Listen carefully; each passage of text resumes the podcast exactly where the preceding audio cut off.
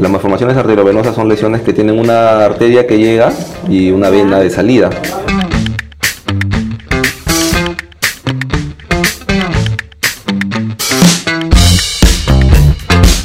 Hola comunidad Smart Doctor, nos encontramos en otro episodio de nuestro podcast. Como sabemos, estos podcasts los estamos publicando de forma semanal, tanto en Spotify como en iVoox.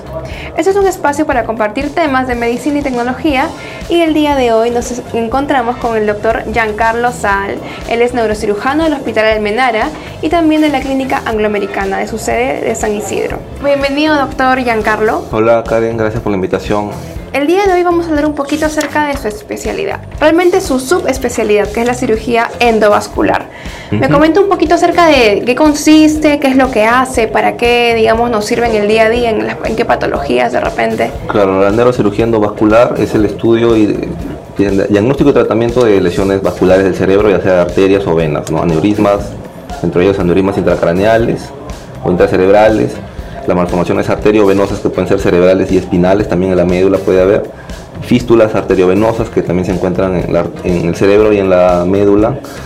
Tumores, ¿no? Tumores cerebrales, tumores de ojo, el retinoblastoma. Actualmente hacemos quimioterapia intraarterial del retinoblastoma, es decir, inyectamos el quimioterápico a la arteria oftálmica y llega directo al tumor con éxito. Ya. Y básicamente eso, ¿no?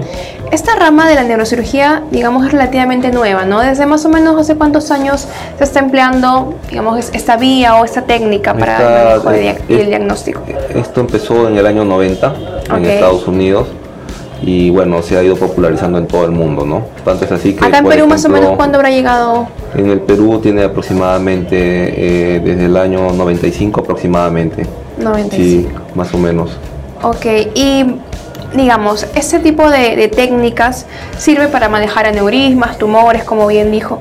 Más o menos, ¿cómo es el procedimiento? ¿Cómo un neurocirujano, un especialista en esto, puede llegar a abordar y manejar un aneurisma con esa técnica? Así es. Para empezar, hay que tener mucha tecnología e infraestructura, ¿no? No se puede hacer esto en cualquier lugar, ya sea en hospital. ¿En qué hospitales lo hacen acá?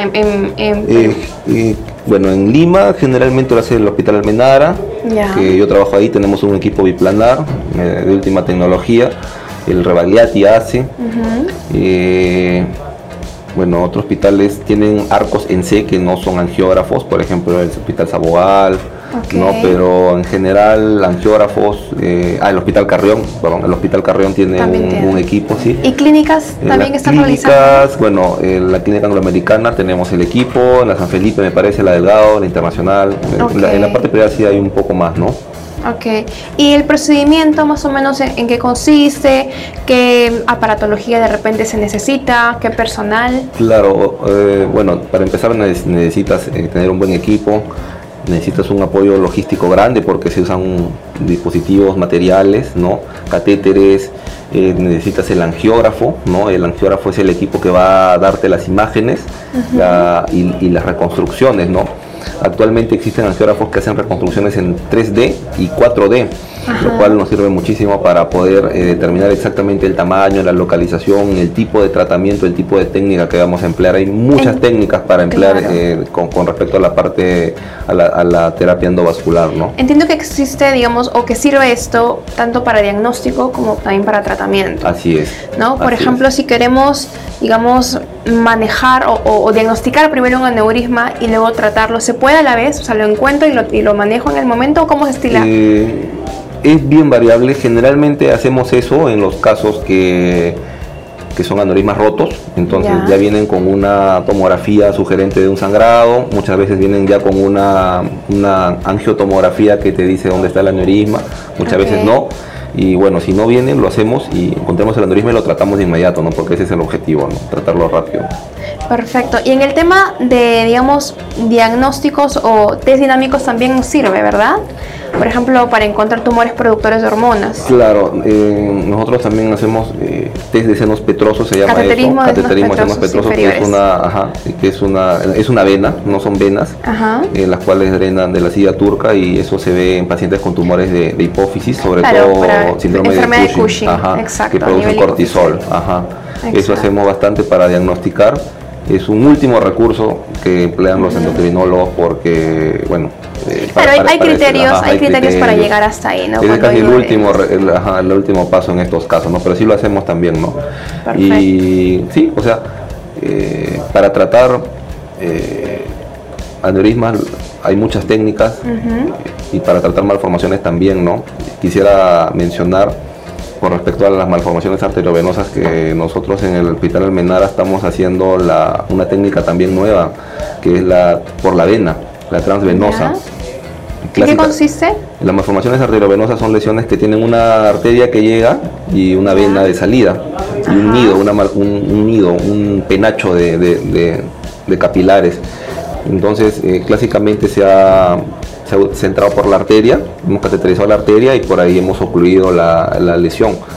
Sin embargo, existen criterios y escuelas en las cuales ya entramos por la vena, ¿no? Que es un abordaje relativamente también nuevo, no tiene más de 5 años y no lo emplean en muchos centros. Nosotros lo hemos empleado y hemos curado pacientes casi en el 95% de los casos, ¿no? O sea, es un abordaje exitoso en el hospital, ¿no? Sí. Y me imagino que tiene menos riesgos también. Como todo procedimiento tiene sus riesgos, ¿no? Pero el hecho de entrar por la vena te da un poco más ya de tranquilidad en cierto aspecto, porque la vena es más manejable que una arteria, ¿no? La arteria tiene ciertas restricciones, digamos, ¿no? Desde el punto de vista endovascular, ¿no? ¿Y qué otros usos o en qué otras patologías podemos utilizar este tipo de abordaje? Bueno, las malformaciones, como mencioné, los aneurismas empleamos mucha tecnología, sí. Con respecto a la tecnología que usamos en aneurismas, bueno, tenemos el equipo que reconstruye todo, podemos ver aneurismas de 0.5 milímetros, 1 milímetro, y empleamos muchos dispositivos nuevos, ¿no? Llámese coils, ¿no? Espirales, usamos stents intercraneales, hay muchos tipos. Incluso usamos balones intracraneales también, ¿no? Para que la gente sepa, todo eso se puede usar en el cerebro. Stents, y hay unos stents especiales que se llaman... semejante a lo que usan los cardiólogos intervencionistas, ¿verdad? Sí. Y ahora está de moda los diversores de flujo, que son unos stents especiales que curan en un 90-95% de los aneurismas, ¿no? Solamente desplegarlos, ¿no? Y mencionabas de los tumores, bueno, también tratamos tumores, cerramos tumores cerebrales, ¿no? Meningiomas, por ejemplo, que es lo más frecuente, ¿no? Y lo otro es tumores de ojo, ¿no? Que eso sí es algo que es lo que más satisfacción nos da, porque en niños, los tumores del ojo que se llaman retinoblastomas, que muchas veces en países subdesarrollados el tratamiento era sacar el ojo, enucleación, ¿no? Sacar el ojo, retirar el ojo. Y todo lo que eso implica, ¿no? Entonces ahora estos niños, y yo puedo dar fe de eso, se curan con la quimioterapia intraarterial, se llama eso, ¿no? Que nos metemos por la arteria oftálmica e inyectamos el quimioterápico directamente, ¿no? En este caso el medicamento se llama Melfalan, en 3 sesiones o 2 sesiones, y lo ve el oftalmólogo y es increíble, ¿no? El tumor, o sea, la tasa de éxito es alta.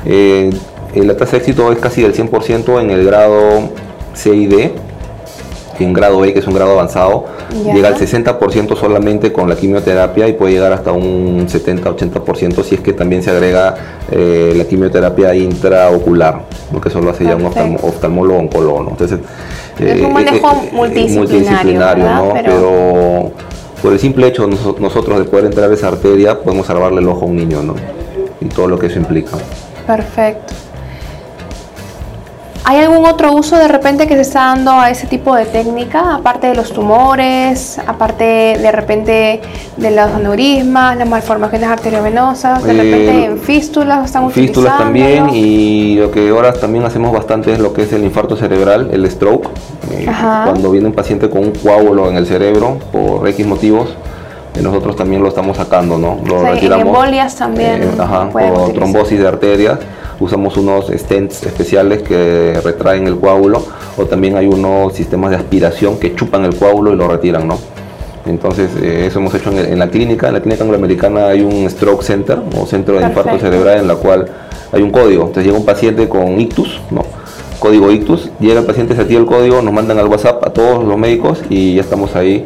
y entramos rapidísimo. Digamos que el tiempo, la velocidad de respuesta es muy importante en esto, ¿verdad? En un impacto cerebral cada minuto, segundo cuenta, ¿no? Entonces entramos inmediatamente. Lo ideal es entrar, digamos, o hacer la intervención ¿en qué tiempo? Apenas llegue el paciente. Para el paciente tributario de este procedimiento se llama trombectomía mecánica. Uh-huh. El paciente candidato tiene que ser menor de 6 horas, ya. ¿No? Pero hay estudios que refieren hasta las 24 horas, pero sí cumplen ciertos criterios, ¿no? De imágenes. Pero idealmente el mejor paciente es el paciente que llega a las 6 horas, ¿no? Perfecto. Entonces, para evitar, digamos, las secuelas que todo esto puede generar. ¿No? Así es. Y los pacientes generalmente sí llegan a tiempo, son diagnosticados a tiempo, van bien, ¿no?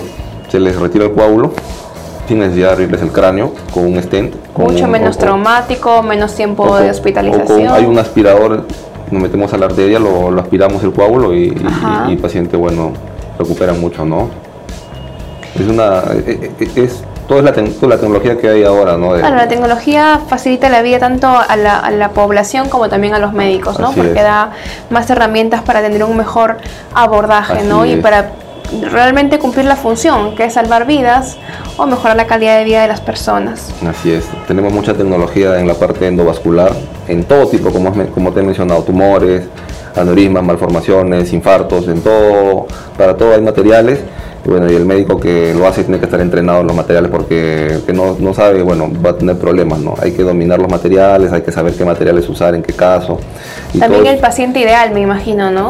Claro. Para cada tipo de propuesta terapéutica. Técnica, los riesgos, las complicaciones que puede haber, entonces hay que saber todo eso, ¿no? Para poder proponerle al paciente. ¿No hay un límite de edad para hacer un manejo, digamos, con ese tipo de cirugía? El paciente más pequeño que hemos tenido en el hospital es de 5 meses, con un aneurisma roto del cerebro.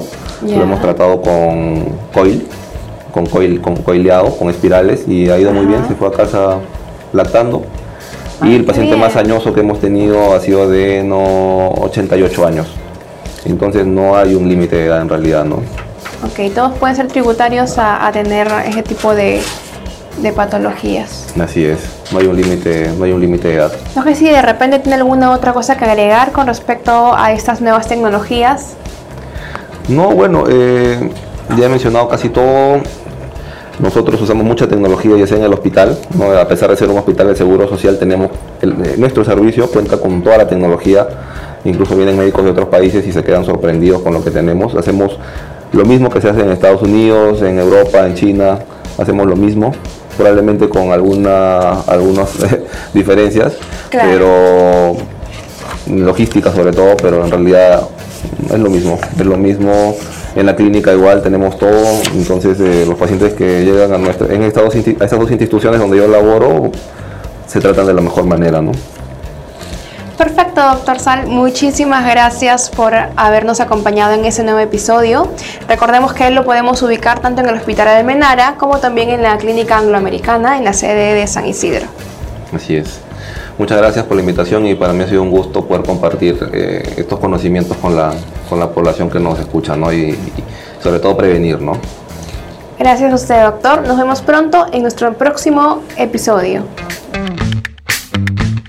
Soy Karen Salirrosas y este es un espacio para compartir temas de medicina y tecnología por nuestro canal de Spotify y de iVoox.